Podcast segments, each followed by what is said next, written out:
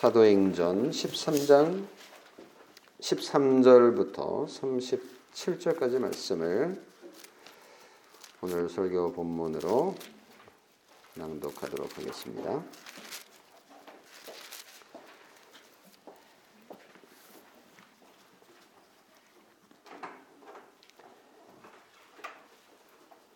바울과 및 동행하는 사람들이 바보에서 배 타고 바빌리아에 있는 버가에 이르니 요한은 그들에게서 떠나 예루살렘으로 돌아가고 그들은 버가에서 더 나아가 피시디아 안디옥에 이르러 안식일에 회당에 들어가 앉으니라. 율법과 선지자의 글을 읽은 후에 회당장들이 사람을 보내어 물어 이르되 형제들아 만일 백성을 권할 말이 있거든 말하라 하니 바울이 일어나 손짓하며 말하되 이스라엘 사람들과 및 하나님을 경외하는 사람들아 들으라. 이 이스라엘 백성의 하나님이 우리 조상들을 택하시고 애굽 땅에서 나그네 된 그 백성을 높여 큰 권능으로 인도하여 내사 광야에서 약 40년간 그들의 소행을 참으시고 가나안 땅 일곱 족속을 멸하사 그 땅을 기업으로 주시기까지 약 450년간이라. 그 후에 선지자 사무엘 때까지 사사를 주셨더니 그 후에 그들의 그들이 왕을 구하거늘 하나님이 베냐민 지파 사람 기스의 아들 사울을 40년간 주셨다가 패하시고 다윗을 왕으로 세우시고 증언하여 이르시되 내가 이세의 아들 다윗을 만나니 내 마음에 맞는 사람이라 내 뜻을 다 이루리라 하시더니 하나님이 약속하신 대로 이 사람의 후손에서 이스라엘을 위하여 구주를 세우셨으니 곧 예수라. 그가 오시기에 앞서 요한이 먼저 회개의 세례를 이스라엘 모든 백성에게 전파하니라. 요한이 그 달려갈 길을 마칠 때에 말하되 너희가 나를 누구라 생각하느냐? 나는 그리스도가 아니라 내 뒤에 오시는 이가 있으니 나는 그 발에 신발 끈을 풀기도 감당하지 못하리라 하였으니 형제들 아브라함의 후손과 너희 중 하나님을 경외하는 사람들아 이 구원의 말씀을 우리에게 보내셨거늘 예루살렘에 사는 자들과 그들 관리들이 예수와 및 안식일마다 외우는 바 선지자들의 말을 알지 못하므로 예수를 정죄하여 선지자들의 말을 응하게 하였도다. 추결절을 하나도 찾지 못하였으나 빌라도에게 죽여 달라 하였으니 성경에 그를 가리켜 기록한 말씀을 다 응하게 한 것이라. 후에 나무에서 내려다가 무덤에 두었으나 하나님이 죽은 자 가운데서 그를 살리신지라. 갈릴리로부터 예루살렘에 함께 올라간 사람들에게 여러 날 보이셨으니 그들이 이제 백성 앞에서 그의 증인이라. 우리도 조상들에게 주신 약속을 너희에게 전파하노니 곧 하나님이 예수를 일으키사 그의 자녀들에게 이 약속을 이루게 하셨다 함이라. 시편 둘째 편에 기록한 바와 같이 너는 내 아들이라 오늘 너를 낳았다 하셨고 또 하나님께서 죽은 자 가운데서 그를 일으키사 다시 썩음을 당하지 않게 하실 것을 가르쳐 이르시되 내가 다윗의 거룩하고 미쁜 은사를 너희에게 주리라 하셨으며 또 다른 시편에 일렀으되 주의 거룩한 자로 썩음을 당하지 않게 하시리라 하셨니라. 다윗은 당시에 하나님의 뜻을 따라 섬기다가 잠들어 그 조상들과 함께 묻혀 썩음을 당하였으되 하나님께서 살리신 이는 썩음을 당하지 아니하였나니 여기까지 오늘 설교 본문입니다.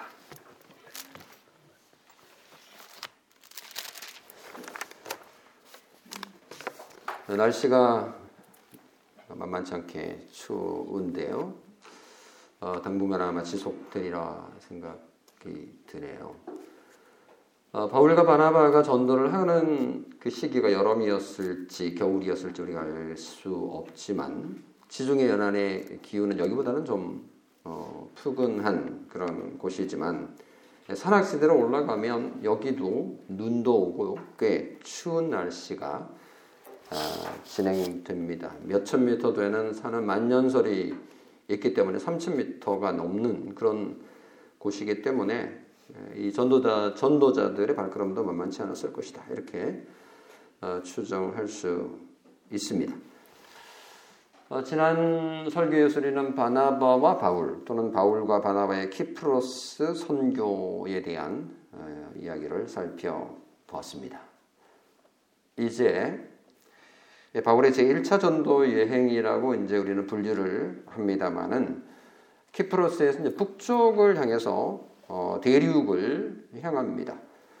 키프로스가 바나바의 고향이었다라면 이제 이제 바울의 고향 다소가 속해 있는 길리기아 지방 그리고 이제 나중에 갈라디아 지방 남 갈라디아라고 말합니다만 그쪽 지역을 향해서 어, 방향을 돌리게 되는데 배를 타고 직선 거리로 간다 하더라도 키프로스에서 어, 아탈리아 지역이 아탈리아라고 하는 그쪽 지역으로 갔을 것으로 보는데 왜냐하면 버거하고 가까운 지역이니까 거의 한 300km 정도 되는 긴 거리입니다. 요즘처럼 빨리 배가 달릴 수 없기 때문에 순풍이 불어오면 다행이지만 그렇지 않으면 상당히 어려운 여행일 수밖에 없는 며칠이나 걸리는 그런 여행이었을 것으로 추정할 수 있겠습니다. 어, 바울과 바나바가 이제 그렇게 해서 어, 배 타고 어, 버가에 도착을 했다 이렇게 전하고 있습니다. 밤빌리아에 있는 버가에 도착했다. 이거는 이제 항구 도시에서 한 16km 정도 이제 내륙에 있는 도시이죠. 여기도 이제 로마 문화가 와서 자리를 잡았기 때문에 그 당시만 하더라도 여기는 꽤 큰 도시였던 것으로 보입니다.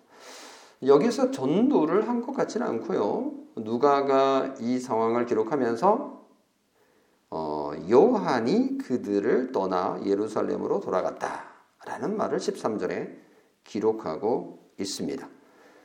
누가가 굳이 버가를 언급한 이유가 바로 이것 때문인 것 같다라고 생각을 해 볼 수 있는 거죠. 바울과 바나바가 목표로 했던 장소는 비시디아 안디옥이었는데 가는 도중에 요한이 이탈을 하게 된 겁니다. 마가 요한은 왜 선교지로 가다가 중간에 이탈을 했을까? 궁금하잖아요. 근데 이것 때문에 나중에 어, 바나바하고 바울하고 아주 크게 대판 싸우는 일이 이제 나중에 발생하게 되는데 그 얘기는 나중에 보면 나오면 얘기를 하게 되겠지만 어쨌든 그 어, 사건을 어, 일으키게 되는 그 계기가 바로 이제 마가 요한이 예루살렘으로 돌아간 것 때문입니다. 많은 신학자들이 왜 마가 요한이 돌아갔을까? 아, 연구를 했는데 여러 설이 있습니다. 첫 번째 거는 향수병에 걸렸을 것이다. 이렇게 보는 겁니다. 예루살렘을 떠난 지 안디옥 와서 꽤 살았죠. 그리고 이제 지금 선도 선교 여행 떠났죠. 아, 예루살렘 너무 엄마가 보고 싶다. 뭐 이런 정도의 향수병에 걸렸었지 않았을까. 이렇게 추측하고요. 둘째 부류는 둘째 의견은 어, 다가올 비시디아 안디옥 선교 여행이 너무 두려웠을 것이다. 이렇게 이제 보는 겁니다. 그 안디옥, 어, 그 비시디아 안디옥은 그 수리아 안디옥, 그러니까 본래 안디옥 교회에서 파송해서 이제 선교를 떠난 거잖아요. 그거는 이제 수리아에 있는 안디옥이고, 이거는 이제 북쪽에 있는 또 다른 안디옥인데, 비시디아에 있는 안디옥. 이렇게 이제 구분을 해서 부르는데, 이 지역이 해발 1000m에 있는 고원지대입니다. 이 고원지대로 가려면 한 3,000m 백두산보다 높은 이런 산들을 끼고 있는 산악지대를 거쳐 지나가야 되기 때문에 이 여행이 굉장히 힘듭니다. 타우루스 산맥이라고 하는 그곳인데요. 제가 어, 여러분에게 보내드린 그 단톡방에 이제 보면 그 구글 지도를 이렇게 울룩불룩하게 산세가 보이도록 된 부분을 보여 일부러 이제 제가 보내드렸는데요. 굉장히 걸어가기가 어려운 그런 산악지대라고 합니다. 그래서 고생길이 뻔하니까 아, 마가 요한이 그냥 포기 손들어 버린 것이 아닌가 이렇게 보는 거고요. 네, 세 번째 견해는 키프로스 선교에서 마가 요한이 상당히 바울에게 실망을 했을 가능성이 있다. 뭐에 실망했을 것인가? 상상컨대 예상컨대 어, 자기 삼촌으로 이제 알려진 삼촌일 것으로 보죠. 음, 바나바의 영향력이 줄어들게 되고 바울의 영향력이 커지게 되는 상황이 못마땅해서 한마디로 기분 나빠가지고 나 안 갈래라고 이제 한 것이 아닌가 이렇게 보는 견해가 있습니다. 뭐 그렇죠. 선교라는 거가 누가 시킨 것도 아니고요. 어, 하나님께서 어, 부르셨다라는 그 소명감 때문에 자발적으로 하는 일이지 않습니까? 그래서 선교는 자원하는 마음이 없으면 중단할 수밖에 없어요. 강요할 수 없는 거죠. 이게 뭐 강요한다고 되는 것도 아니에요. 에, 마가 요한은 그래서 어머니가 계시는 예루살렘으로 그냥 떠나 버린 것이다. 이렇게 볼 수 있는데요. 이제 뭐 어쩌겠습니까? 바울과 바나바만 비시디아 안디옥으로 향하게 됩니다. 험난한 산지 지형을 걸어서 가야 되니까 거의 한 제가 어, 구글로 살펴보니까요. 한 300km 정도 되는 거리고요. 요거를 이제 걸어서 도보로 간다면 이제 나오잖아요. 여기 보면 다 얼마나 걸리는지, 차로 가면 얼마나 걸리는지 다 나오는데 한 60시간 가까이 걸린다고 이렇게 뭐 여러 루트가 있긴 합니다만은 그러면 뭐 거의 일주일 넘게 걸렸다. 이렇게 예, 볼수 있습니다. 이 비시디아 안디옥이 고원지대라고 제가 말씀을 드렸는데요. 어, 1000m 이상 되는 지금은 비시디아 안디옥이라고 부르지 않고요. 콘야라고 부릅니다. 제가 2012년에 교회 역사 탐방을 했는데 그때 이 지역에 여기에 갔었습니다. 아직도 그 이미지가 되게 인상 깊게 남아 있는 도시인데요. 어, 호텔에 잠을 자고 또 아침에 일어났는데 저녁에도 그렇고 아침에도 그렇고 이 무슬림 사원에서 큰 스피커로 흘러나오는 그 코란을 읊조리는 그 소리가 지금도 아주 강하게 예, 인상으로 남아 있습니다. 음, 그래서 지금 터키의 도시 있지 않습니까? 그러다 보니까 이슬람 사원이 굉장히 여기저기 많이 예, 존재하는데 바울과 바나바가 이곳을 방문했을 때에는 어, 아직 이슬람이 없었죠. 무슬림이 당연히 없었는데 그러다 보니까 거기는 유대 회당들이 있었습니다. 그래서 바울과 바나바가 피시디아 안디옥을 방문을 해서 제일 먼저 찾은 곳이 유대인의 회당입니다. 그 얘기가 15절부터 기록되어 있는 거죠. 회당에 들어가 앉으니 회당장이 율법과 선지자의 글을 읽은 후에 형제들아 만일 백성을 권할 말이 있거든 말하라. 이렇게 이제 말을 한 거예요. 이 상황을 보면은 유대인들의 회당에서 예배를 어떻게 하는지를 이제 볼 수 있는데요. 이 상황을 보면 유대인들의 회당 예배하고 초대교회 지금까지 이어진 종교개혁 그리고 지금까지 이어진 우리가 드리고 있는 예배 형태하고 크게 다르지, 다르지 않다라는 것을 확인할 수 있는데요. 굉장히 간단합니다. 여기는 그 지난번에도 제가 말씀을 드렸지만 피 흘리는 제사 의식을 회당에서 향하지 않습니다. 예, 성전은 사라진 지 오래기 때문에 바빌론 포로 이후 유대인들의 예배 형태는 완전히 바뀐 거죠. 그래서 성경을 읽는데 율법, 모세 율법 읽고 그리고 선지자의 글이라는 것은 이제 선지자뿐만 아니라 시편까지 포함하는 겁니다. 유대인들이 성경을 표현할 때 이렇게 표현합니다. 율법과 선지자 이렇게 말하면 구약 전체를 말하는 것이죠. 그래서 그 그곳에 있는 성경 구절을 빼, 뽑아서 이제 읽는 습관이 있습니다. 그리고 그 중에 뭐 회당장이든지 아니면 누군가 방문자가 있을 경우에 그분에게 요청을 해서 어, 말씀을 들을 수 있는데 이제 방문자가 있으니까 바나바와 바울에게 권할 말이 있으면 어, 하라 이렇게 이제 허락을 받은 거죠. 이게 이제 설교입니다. 이게 설교예요. 그래서 회당 예배에서 중심은 중심은 핵심은 설교입니다. 우리 예배도 그렇지 않습니까? 설교가 가장 많은 시간을 이제 할애하고 있는 어, 그런 입장인데요. 비슷하다는 걸 확인할 수 있습니다. 그래서 이제 바울이 복음을 전하게 되는데 복음 설교를 하게 되는 게 16절부터 37절까지 길게 펼쳐진 우리가 이제 읽은 그 설교 그 내용입니다. 어, 본문 내용을 뭐 하나하나 다 어, 짚어가기에는 좀 시간도 많이 걸릴 뿐만 아니라 이미 우리는 베드로의 설교를 통해서도 확인을 했고 또 이어질 바울의 두 번의 설교가 또 더 기록되어 있기 때문에 하나하나 살펴보기보다는 여기에 들어있는 큰 의미를 짚어 보도록 하겠습니다. 음, 여기 보면 듣고 있는 회당에서 듣고 있는 무리를 어, 적고 있는데요. 어, 그것을 통해 볼 때 이제 대체로 회당에는 세 종류의 사람이 있다라고 이제 봅니다. 예, 첫 번째는 정통 유대인이고요. 두 번째는 이방인 가운데 유대인이 된 사람, 회심한 사람이죠. 어, 그들을 이제 하나님을 경외하는 자 이렇게 이제 표현을 합니다. 16절에 보면 이스라엘 사람들과 및 하나님을 경외하는 사람들아 들어라 이렇게 하는 거죠. 그냥 뭐 하는 말인가 보다 이렇게 생각을 할 수도 있지만 앞에 나오는 이스라엘 사람이 정통 유대인을 얘기하는 거고요. 혈통적으로. 그리고 하나님을 경외하는 사람들 요거는 유대교로 유대교로 어 이렇게 개종한 사람들을 얘기하는 겁니다.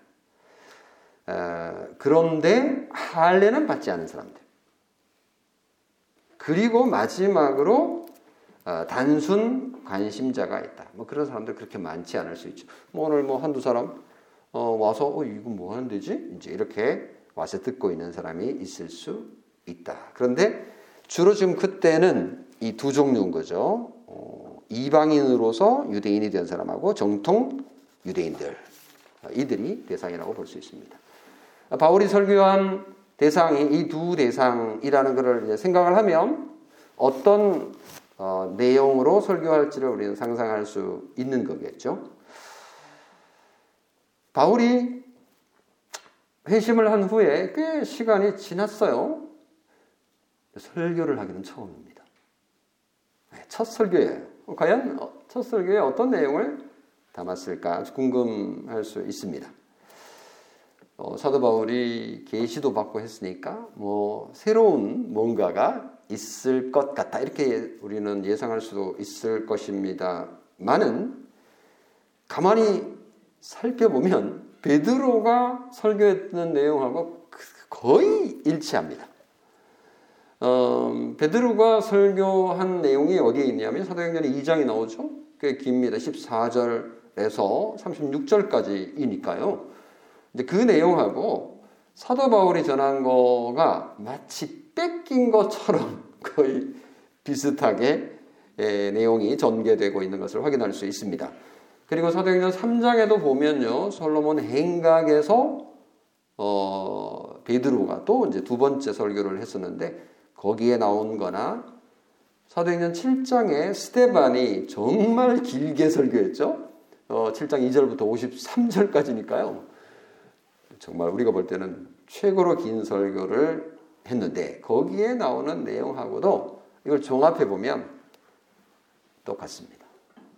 그래서 사도 바울이 만난 하나님 그리고 그분으로부터 배운 그리고 받은 그 계시가 사도들이 받은 말씀과 동일하다라는 것을 확인할 수 있고 또 동일한 하나님의 말씀의 전파자들 일꾼들이라는 것을 보여줍니다. 만약 여러분이 내가 믿는 하나님이 누구시고 그분이 나를 위해서 행하신 일이 뭐고 또 나는 어떤 존재이며 내가 하나님을 위해서 어떻게 살아야 될 것인가 라는 것에 대해서 다른 사람에게 전해야 할 기회가 있다면 어떻게 말을 해야 될까요? 아, 참, 막연할 수 있습니다. 이게 이제 복음의 요약인데요. 오늘 기록 기록된 오늘 읽은 본문에 기록된 사도 어, 바울의 비시디아 안디오 회당에서 했던 설교가 바로 복음의 요약이거든요. 그래서 글쎄요, 제가 잘 모르겠습니다. 이제 이렇게 말을 하면 어, 우리가 얼마나 무식한지를 드러내는 거죠. 어, 이미 복음의 요약은 우리가 가지고 있습니다. 오늘 우리가 어, 고백했던 사도신경이 대표적인 복음의 요약입니다. 정말 짧죠? 네. 이 내용 따라서 설명해 주면 됩니다. 하나님께서 천지를 창조하셨어. 그분은 전능하신 분이야. 못하는 게 없으셔. 뭐 이렇게 이제 시작을 하면 어, 최고의 에, 설명이 되겠습니다. 어, 다우리 교회 성도들은 다들 신앙 고백을 다 한 번씩 쓰고 어, 들어오지 않습니까? 이번에도 우리 세 분의 신앙 고백을 지금 거의 작성 끝나가는데요. 어, 이게 사실 막상 쓰려고 하면 쉬운 게 아닙니다. 이런 거를 뭐 한 번도 해본 적도 없지만 뭐 간증 정도야 하지만 신앙 고백을 정리해 본 적은 사실은 쉽지 않지 않습니까? 이번에도 이제 우리가 하게 되는데 우리 새가족 환영할 때마다 참 감사하고 고맙고 귀하고 소중하다는 생각이 드는 게 그러니까 내가 만난 하나님, 내가 믿는 하나님, 에, 내가 정말 한평생 살아가고자 하는 그 각오가 어, 저분들의 신앙 고백과 같구나, 다르지 않구나라는 것을 매번 확인하게 되어서 참 은혜로운 시간이라는 것을 우리가 어, 늘 느낍니다. 어, 이번에도 뭐 코로나 상황이어서 어떻게 환영식을 해야 될지 아직도 제가 답이 안 나오는데요. 어, 뭐 이가 없으면 잇몸으로도 어, 해야 되는 상황인 것 같긴 한데요. 어쨌거나 어, 여러분 기도해 주시기 바랍니다. 교회 역사를 살펴보면요, 신앙의 요약, 어, 복음의 요약 이런 것들이 있어 왔죠. 제가 제일 먼저 말씀드린 게 사도신경이라고 말씀을 드렸어요. 그리고 이와 비슷한 니케아 신경이라는 것도 있어요. 들어보셨나요? 아타나시우스 신경이라는 것도 있어요. 이게 뭐냐고 거꾸로 저한테 질문을 할 수도 있는데요. 이 내용이 다우리 교회 홈페이지에 에, 실려 있습니다. 집에 가서 한번 찾아 읽어보시면 뭐야 똑같잖아. 네. 종류가 여러 종류가 있지만 읽어보면 어, 우리가 배웠던 그거예요. 니케아 신경이라는 거는 사도신경하고 거의 비슷한데 약간 좀 차이가 나는 것을 읽어보면 알 수 있습니다. 어, 읽으면 어 그렇지 이렇게 될 거예요. 그 사도신경이 12개 주제로 되어 있거든요. 니케아 신경도 12개 주제고요. 아타나시우스 신경은 이거는 이제 한 주 4세기에 만들어진 것으로 보고 니케아는 한 이것도 4세기지만 조금 그 전에 만들어졌는데 아타나소시우스 신경은 44개의 주제로 되어 있습니다. 짧게 짧게 아주 그러니까 뭐 그냥 훅 한 몇 분만 읽을 수 있어요. 한 3분만 해도 읽을 수 있을 거예요. 중세 암흑기가 지나고 종교개혁 시대 때는요, 진짜 보물 같은, 정말, 어, 진귀한, 그리고 엑기스로 정말 잘 정리된 신앙 고백들이 꽤 많이 나왔죠. 어, 지금도 이처럼 좋은 신앙 고백이 나오지 않기 때문에 이거를 지금도 쓰고 있는 형편이에요. 정말 영적으로 그때만큼 깨끗하고 맑고 지혜로울 때가 있었을까 싶을 정도입니다. 1559년에는 프랑스의 개혁 신앙을 가진 자들이 신앙 고백을 만들었어요. 1559년 프랑스 신앙 고백. 그리고 1561년 2년 뒤죠. 그거를 본따 가지고 벨기에 신앙 고백이라고도 알려진 네덜란드 신앙 고백이 있고요. 그리고 우리가 잘 아는 1563년 그로부터 2년 후에 1563년 하이델베르크 요리입니다. 이런 정말 걸출한 신앙 고백들이 요약이 되었고 1618년 19년에는 7개월 동안 교회의 신학자들이 모여가지고 도르트 신경이라는 것을 요약을 했고 1646년에서 47년까지는 뭐 그보다 훨씬 더 오래 했습니다만은 웨스트민스터 신앙 고백 그리고 대요리 문답, 소요리 문답 이런 것들을 정리를 했는데요. 이게 뭐 다른 게 아니고 그냥 성경에 있는 내용을 잘 요약한 것이다. 그래서 이런 것들을 잘 참고하면 성경이 너무 길기 때문에 우리가 이해하는데 굉장히 큰 유익을 얻는 거죠. 그래서 이건 다른 것이 아니라 어, 하나님에 대해서 우리가 잘 알 수 있는 그런 유익한 것이다 이렇게 볼 수 있겠습니다. 음, 바울이 안디옥 교회에 전한 복음 설교 어, 세 가지로 나눌 수 있는데요. 오늘은 에, 두 가지에 대해서 말씀을 드리려고 합니다. 첫 번째는 이스라엘의 역사를 다루고 있어요. 두 번째는 예수님의 생애와 죽음과 부활입니다. 세 번째는 복음 설교의 적용이에요. 그 첫째는 이스라엘의 역사, 두 번째는 예수님, 세 번째는 적용. 이렇게 보시면 돼요. 그첫 번째는 17절에서 22절, 두 번째는 23절에서 37절, 마지막은 38절에서 41절. 요거는 이제 다음 주 설교 어, 본문이 되겠습니다. 바울이 지금 설교를 하고 있는데 재밌는 모습이 특징이 보입니다. 그게 뭐냐 하면 주어가 하나님이라는 거예요. 그러니까 이스라엘 역사를 쭉 서술을 하는데 주어가 하나님이에요.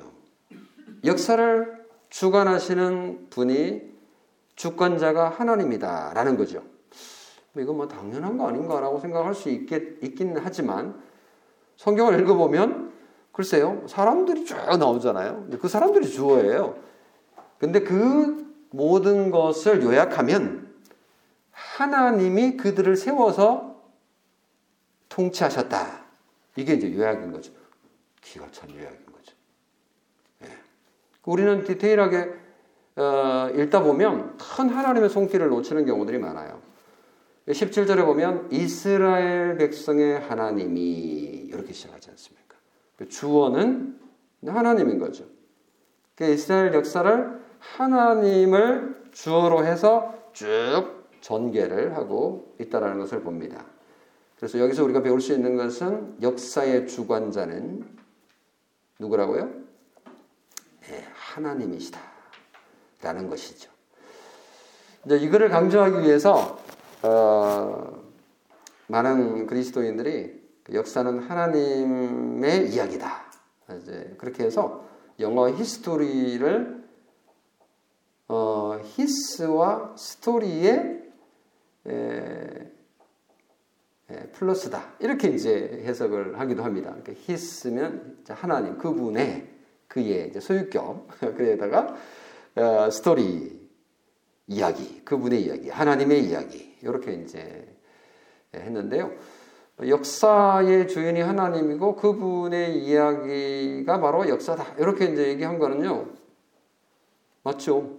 지금 바울이 설교하고 있는 내용하고 같, 같, 습니다 그래서 어, 상당히 좋은 어, 내용입니다. 그런데 아, 좀 아쉬운 건 팩트도 체크를 해보면 이게 정말 history라고 하는 영어가 his하고 story로 나눌 수 있는 거냐 어, 살펴보면 안타깝게도 제가 찾아봤어요. 그래서 찾아봤더니 아니더라고요. 이게 그 history라는 단어는 그 헬라어 어, ἱστορία라고 하는 곳에서 왔는데 이 본래 뜻은 탐구하다, 질문하여 얻은 지식 뭐 이런 의미로 본래 사용되는 거였고 거기서 history라고 하는 영어 단어가 온 거예요. 그러니까 설명은 어, 목표는 상당히 좋았는데 그 과정은 정확하지 않은 것이었죠. 어, 제가 어딘가에 주일학교 공과에 이렇게 설명된 부분을 본 것 같아요. 어, 뭐 뜻은 좋습니다. 그 목표는 틀리지 않고 맞습니다. 어, 너무 좋은데 사실은 이제 팩트 체크를 해보면 아니니까 예수 안 믿는 사람들이 이거를 볼 때에 쉽게 받아들이겠는가 설명하는 방식이 예, 정확하지 않으면 오히려 역효과를 낼 수도 있어서 어, 조심해야 되는 부분인 것 같아요. 그 히스라고 하는 것은 영어의 접두어가 아니죠. 영어에는 히스라는 접두어가 없습니다. 소유격으로 이제 사용하는 건데 했다라고 하는 건데 s도 여기는 사실 하나밖에 없는 거고 좀 억지로 끼워 맞춘 감이 있습니다. 뭐 어쨌거나 좀 옆으로 빠졌지만 역사의 주인이 하나님이다라는 것은 너무나도 분명한 사실입니다.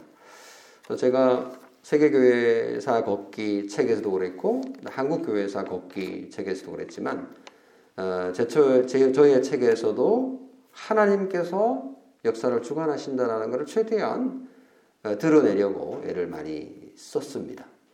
그러니까 너무 하나님을 강조하다 보면 인간의 책임과 이런 부분들이 좀 상쇄될 수 있는 그 덮일 수 있는 부분이 있기 때문에 사실 그 어, 순위를 에, 정도를 정하는 거가 되게 이제 좀 힘들긴 한데요.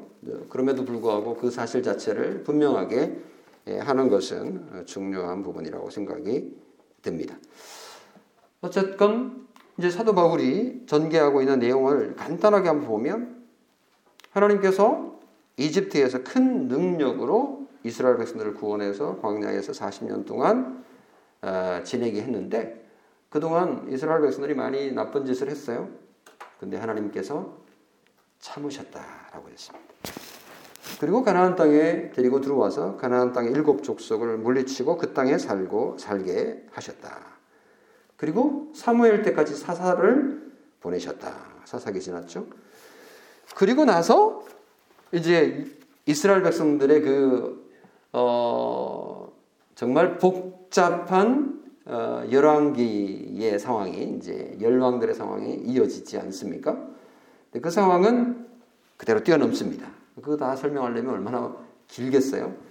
음, 사울 왕을 세웠지만 하나님께서 기뻐하지 않으시고 다윗을 세우셨다. 여기까지는 얘기를 해줍니다. 그리고 거기서 바로 어디로 가냐? 예수 그리스도에게로 뜁니다. 그게 이제 두 번째 두 번째 바울의 설교의 내용입니다. 22절에서 37절까지가 예수 그리스도에 관한 내용인데 세례 요한의 얘기도 그 짧은 설교 안에 집어넣었어요. 어, 세례 요한이 예수 그리스도께서 정말 메시아라는 것을 증언한 증언자로 등장을 합니다. 어, 비시디아 안디옹 회당에는 아마도 어, 세례 요한의 존재와 그의 가르침을 따르는 사람들이 분명히 있었을 것이다라고 짐작할 수 있습니다. 그렇기 때문에 이 세례 요한에 대한 예수 그리스도를 준비한 그것에 대해서 언급하는 것이 필요했다라고 여길 수 있는 거죠. 그리고 26절 26절 한번 보겠습니다. 26절에 형제들아 아브라함의 후손과 너희 중 하나님을 경외하는 사람들아 여기 약간 좀 쉬고 있는 거죠. 제일 처음 했던 그 똑같은 말을 하면서 이 구원의 말씀을 우리에게 보내셨거늘 이렇게 말합니다. 여기에 이 구원의 말씀이 뭘까요?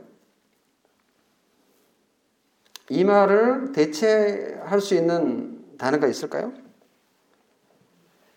그 뒤에 보면 27절에 보면 답이 나옵니다. 예루살렘에 사는 자들과 그들 관리들이 예수와 예수와 예수가 나오잖아요. 그러니까 이 예수를 우리에게 보내셨거늘 이렇게 이제 해야 되는 건데 예수라는 이름 대신에 구원의 말씀을 이렇게 이제 표현을 하는 겁니다. 이제 전형적인 은유적인 표현인 거죠. 성경에는 수많은 은유 가 등장하는데 예수님도 은유를 많이 사용을 하셨고요. 어, 바울도 많은 은유를 사용합니다.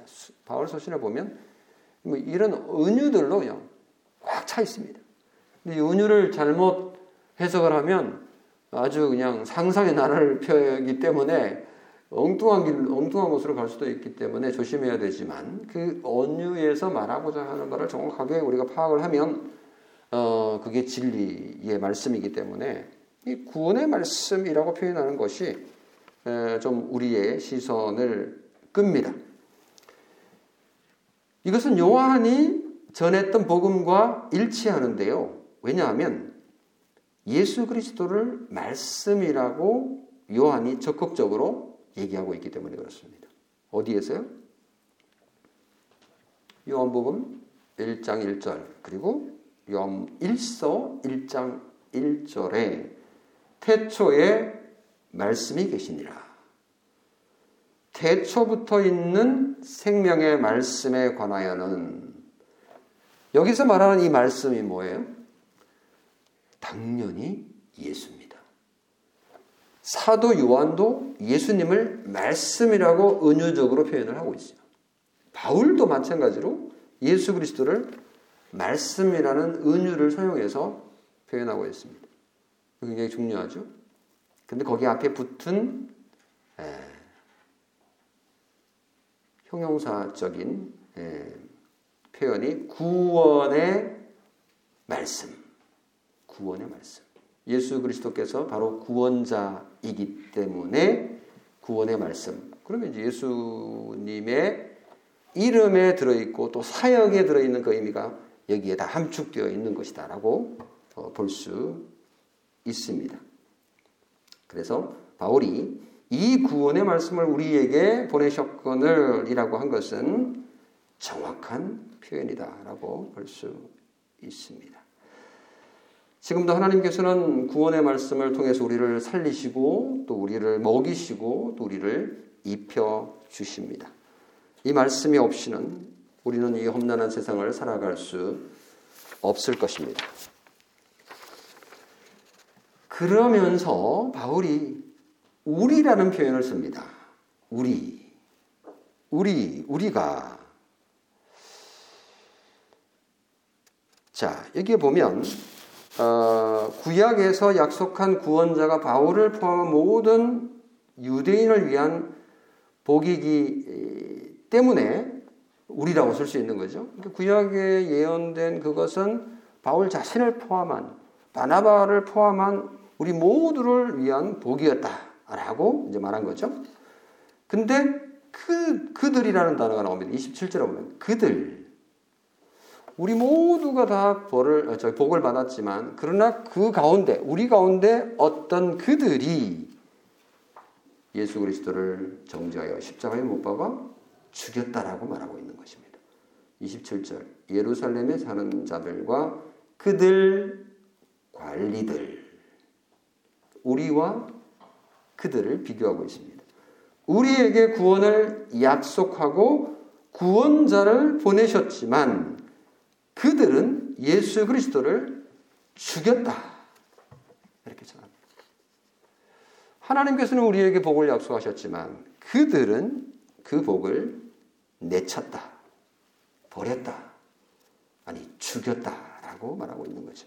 왜 예수님을 죽였느냐? 첫 번째 이유는 안식일마다 외우는 선지자들의 말을 알지 못했기 때문이다. 라고 말합니다. 그러니까 무지한 것이 문제였어요. 모르는 것이 무엇이 문제냐고 항의할 수 있겠지만 그럴 수 없습니다.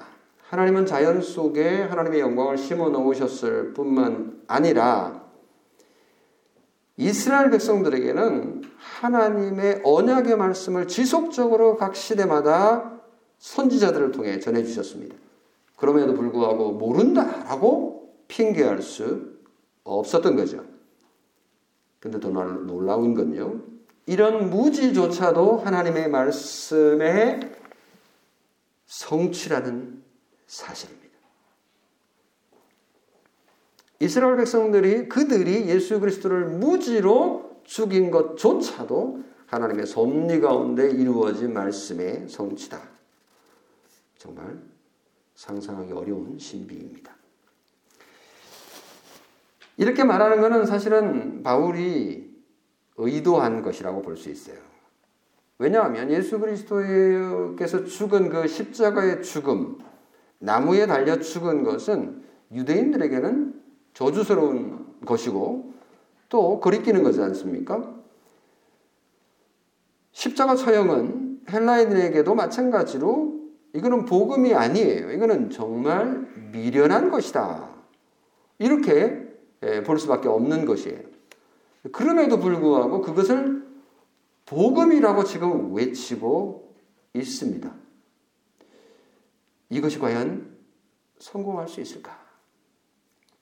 인간적으로 보면 그렇게 예, 생각할 수 있을 것입니다. 그렇지만 이것이야말로 하나님께서 인간을 구원하기 위해서 행하시는 놀라운 섭리이고 또 승리라는 것을 보여줍니다. 27절에 선지자들의 말을 응하게 하였도다. 29절 성경이 그를 가리켜 기록한 말씀을 다 응하게 한 것이다. 요약하면 예수 그리스도께서 죽으신 것은 복음의 요약 가운데 하나인데 예수 그리스도의 십자가의 죽음이 복음의 모든 것은 아니죠. 요약 가운데 하나인데 이것은 하나님의 놀라운 섭리 가운데 이루어졌던 것이다. 우리가 도저히 상상할 수 없는 가운데 이루어진 것이다. 라고 지금 말하고 있는 셈이고요. 두 번째 복음의 요약은 예수님의 부활입니다. 예수 그리스도의 복음은 십자가다. 뭐 이렇게 주장하는 사람들이 있어요. 그렇죠. 십자가가 너무너무 중요하기 때문에 그렇게 주장해도 과언이 아니죠. 하지만 십자가만 외치면 복음의 완전성에 흠이 생깁니다. 복음의 완전성은 부활이 들어가야 되는 거죠. 죽으면 끝이 아니지 않습니까? 예수님은 죽었다가 다시 사셨기 때문에 부활에 대해서 얘기를 해야 돼요. 근데 많은 분들이 부활을 얘기하기 좀 꺼립니다. 왜? 그 순간 뭐 죽은 거는 아 참 안 됐다 이렇게 되기도 하고 어좀 희생적인 죽음 어참 그거는 어, 대단하다 이렇게 보지만 부활을 전하는 순간 사람들은 에, 예, 우리를 무시해 버리죠. 에이 어떻게 그런 일이 있을까? 그러나 부활은 복음의 매우 중요한 요소입니다. 그래서 바울은 십자가의 죽음과 부활을 동시에 강조합니다. 30절 보세요. 하나님이 죽은 자 가운데서 그를 살리신지라. 죽음에서 부활한 예수님을 본 증인들이 있다. 31절. 갈릴리로부터 예루살렘에 함께 올라간 사람들이 여러 날 보이셨으니 그들이 이제 백성 앞에서 그의 증인이라. 사도 바울이 이걸 다 어떻게 알았을까? 우리가 질문해 볼 수 있겠습니다만은 지금 사도 바울은 꽤 많은 시간이 지났어요. 그래서 여기저기에 사람들을 만나서 확인하고 증인들의 말도 들었을 것이라고 우리는 어, 상상할 수, 생각해 볼 수 있겠습니다. 그래서 그들이 이제 백성 앞에서 그의 증인이다 할 때 이 그들은 예, 수 그리스도를 죽인 그들이 아니고 복음의 증인들인 거죠. 예수 그리스도의 제자들이며 사도들입니다. 바울은 그 무리 속에 속하지는 않기 때문에 우리가라고 말을 하진 않았어요. 그렇죠? 사도 바울은 예수님의 열두 제자는 아니지 않습니까? 예수님의 열두 제자들은 직접 예수 그리스도의 부활을 경험했던 자들이지만 사도 바울은 뭐 그런 식으로는 아니었죠. 담메색 도상에서 좀 다른 방식으로 예수님을 만났지만 사, 어, 그 예수님의 사도들과는 달랐던 거죠. 그래서 이것 때문에 바울은요 우리라는 단어를 쓸 수가 없었어요. 그들이라고. 뭐 사실이니까요. 참 안 됐어요. 왜냐하면 사도 바울이 굉장히 많은 일을 했다라고 우리가 지금 이제 사도행전에서 보게 될 텐데 이것 때문에요. 바울이 고생을 많이 했습니다. 무슨 고생을 했죠? 바울의 사도성이 의심을 받은 것이. 바울이 하는 이 복음, 바울, 바울이 전하는 이 복음이 권위가 없었던 거예요. 당신 예수님의 제자 맞아요? 이렇게 말하면, 음, 글쎄요, 제자는 아닙니다. 네, 그들이 아닌 거죠. 그러니까 우리라고 말을 할 수 없는 이 사도 바울의 안타까운 처지가 어, 그의 사역에 계속 꼬리를 물고 괴롭혔습니다. 그래서 이것 때문에 어, 여러분 잘 아시다시피 고린도 후서에 보면요. 바울이 자신의 사도성에 대해서 내가 복음을 위하여 이방인의 복음을 위하여 하나님의 부름을 받은 보냄을 받은 사도다라는 것을 정말 입에 거품을 물고 강조를 하고 있어요. 그러니까 이게 쑥 지나가는 단어지만요. 그러니까 여기에 그들에게 포함되지 않은 우리라고 말하지 못하는 이런 안타까움이 사실은 녹아 있는 것이죠. 그러나 바울이 전하고 있는 이 복음은 그들이 전한 것과 동일하다. 라는 것을 우리가 확인할 수 있습니다. 자, 33절 이제 마무리하겠습니다. 우리도 조상들에게 주신 약속을 너희에게 전파한다. 자, 여기 와서 우리도라는 말로 다시 이제 돌아옵니다. 다행이죠? 네. 우리도 조상들에게 주신 약속을 너희에게 전파하노니 곧 하나님의 예수를 일으키사 우리 자녀들에게 이 약속을 이루게 하셨다. 조상들에게 주신 약속, 이 약속은 여러분 기록하시는 분 써놓으세요. 이 약속이라는 단어는요, 복음이라는 단어입니다. 사실은 복음이라고 왜 번역을 안 했는지 번역자들에게 묻고 싶은데요. 유앙겔리온이라고 하는 단어입니다. 약속. 뭐 사실은 뭐 약속은 또 복음이고 복음은 약속 맞습니다만은 글자 그대로 번역하면 그냥 복음이에요. 복음이라는 단어가 훨씬 좋은데 어쨌거나 조상들에게 주신 약속은 복음이죠. 근데 실제로 유앙겔리온이라고 하는 아, 에판겔리아라고 하는 이 복음을 전파하는 복음이 여기 적혀 있는데요. 이 복음을 이제 바울도 동일하게 사도들처럼 전할 수 있게 된 것입니다. 이 복음은 누구에게나 미치는 하나님의 능력이기 때문에 바울은 우리라면서 복받은 자의 그 리스트에 슬쩍 끼워 넣은 거예요. 나도 똑같은 복음을 전하고 있습니다. 사실 몰래 올린 거가 아니죠. 슬쩍 끼운 건 아니고요. 당당하게 자신도 여기에 들어있다라는 것을 밝히고 있습니다.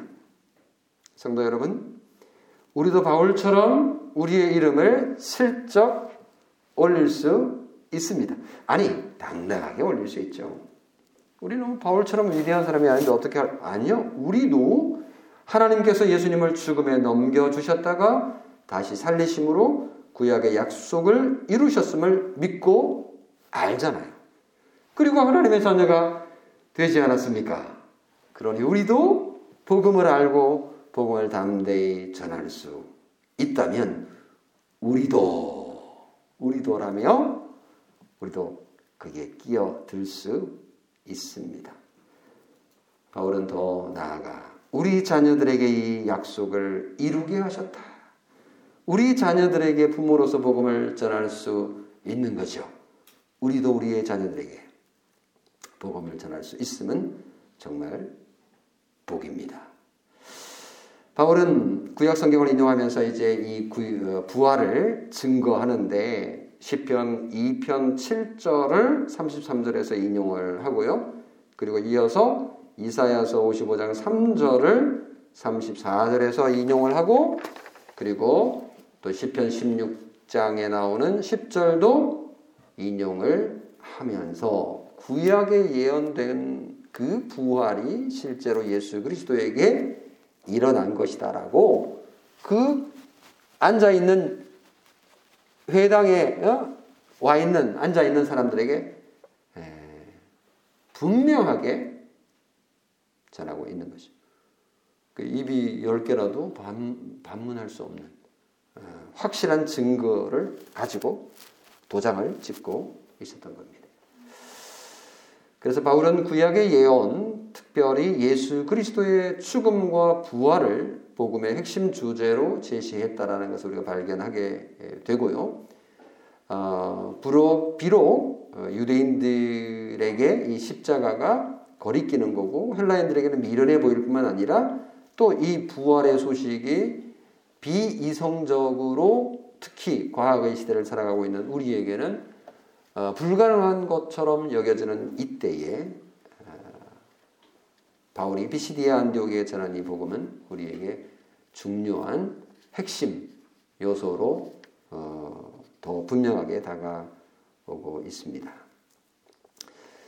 이 복음을 들은 사람들의 반응은 어땠을까요? 어떤 결과를 낳게 되었을까요? 어떤 결과를 낳게 되는지는 우리가 알 수가 없습니다. 언제든지 우리가 복음을 전할 때는 어떤 결과를 나올지 사실은 뭐 기대는 할 수 있지만 우리가 알수 없고 또 기대 이하일 수도 있고 기대 이상일 수도 있습니다. 중요한 것은 복음 그 자체입니다. 복음 그 자체가 생명입니다. 사실은 어쩌면 복음을 전하는 나 자신이 복된지 모르겠어요. 아니요, 그렇죠. 복음을 전하고 있는 나 자신이 생명을 얻었다라는 것을 보여주는 것이죠. 오늘 우리는 생명의 말씀을 저는 전하고 여러분 듣고 있습니다. 이 자체가 정말 복된 것 아닙니까? 사실은 CCC에서 어, 사형리를 전하는 훈련을 합니다. 많은 사람에게 복음을 전하는 이유가 어, 목적, 이유이고 목적이겠죠? 근데요, 재미있는 거는요, 왜 CCC에서 그 사형리를 만들어 가지고 전하는지 아세요? 사실은 전도하러 가는 그 전도자 자신을 위해서 만든 거예요. 복음을 전하는 그 사람이 복음에 대한 확신을 하게 되는 그 목적을 위해서 사형리를 가지고 나가서 전하도록 합니다. 이게 진짜입니다. 그래서 복음을 전하는 것은요, 그 결과와 상관없이 복음 전하는 그에게 복이다라는 것을 확신할 수 있습니다. 그 결과는 하나님의 손에 달려 있습니다. 다음 주에 우리는 그 결과에 대해 설, 설교를 듣게 될 텐데요. 그 결과와 상관없이 오늘 그 복음을 우리가 전하고 듣게 되었는데 이 복음의 말씀을 깊이 마음에 간직하며 바울이 비시디아 안디옥에서 회당에서 전한 그 메아리가 오늘 다 우리 교회 이 공간에서 또는 인터넷 공간에서도 울려 퍼졌음을 감사하고 하나님께 찬양할 수 있기를 바랍니다. 아멘. 기도하겠습니다. 사랑이 많으신 아버지 하나님 오늘 우리가 전도자 바울의 피시디아 안디오 회당에서 행한 설교를 살펴보며 하나님께서 우리에게 주신 복음이 얼마나 우리에게 복된 것이고 우리에게 참 큰 은혜인지를 오늘 깨닫게 됩니다. 주님의 죽으심과 주님의 부활을 믿습니다. 우리가 이 복음을 주님의 구원을 필요로 하는 자들에게 전할 수 있는 기회를 하나님께 주신다면 우리가 담대히 그 말씀을 전할 수 있기를 원합니다. 하나님 다 우리 교회를 통해서 우리 성도들을 통해서 하나님께서 얼마든지 부르시는 자들을 구원하는 일들이 올해 일어날 수 있도록 하나님 은혜를 베풀어 주시옵소서. 코로나19로 인하여서 많은 어려움 가운데 있는 많은 사람들을 하나님 불쌍히 여겨주시고 이 시대를 믿음으로 잘 헤쳐나갈 수 있도록 도와주시옵소서. 우리 주 예수 그리스도의 이름으로 기도하옵나이다. 아멘.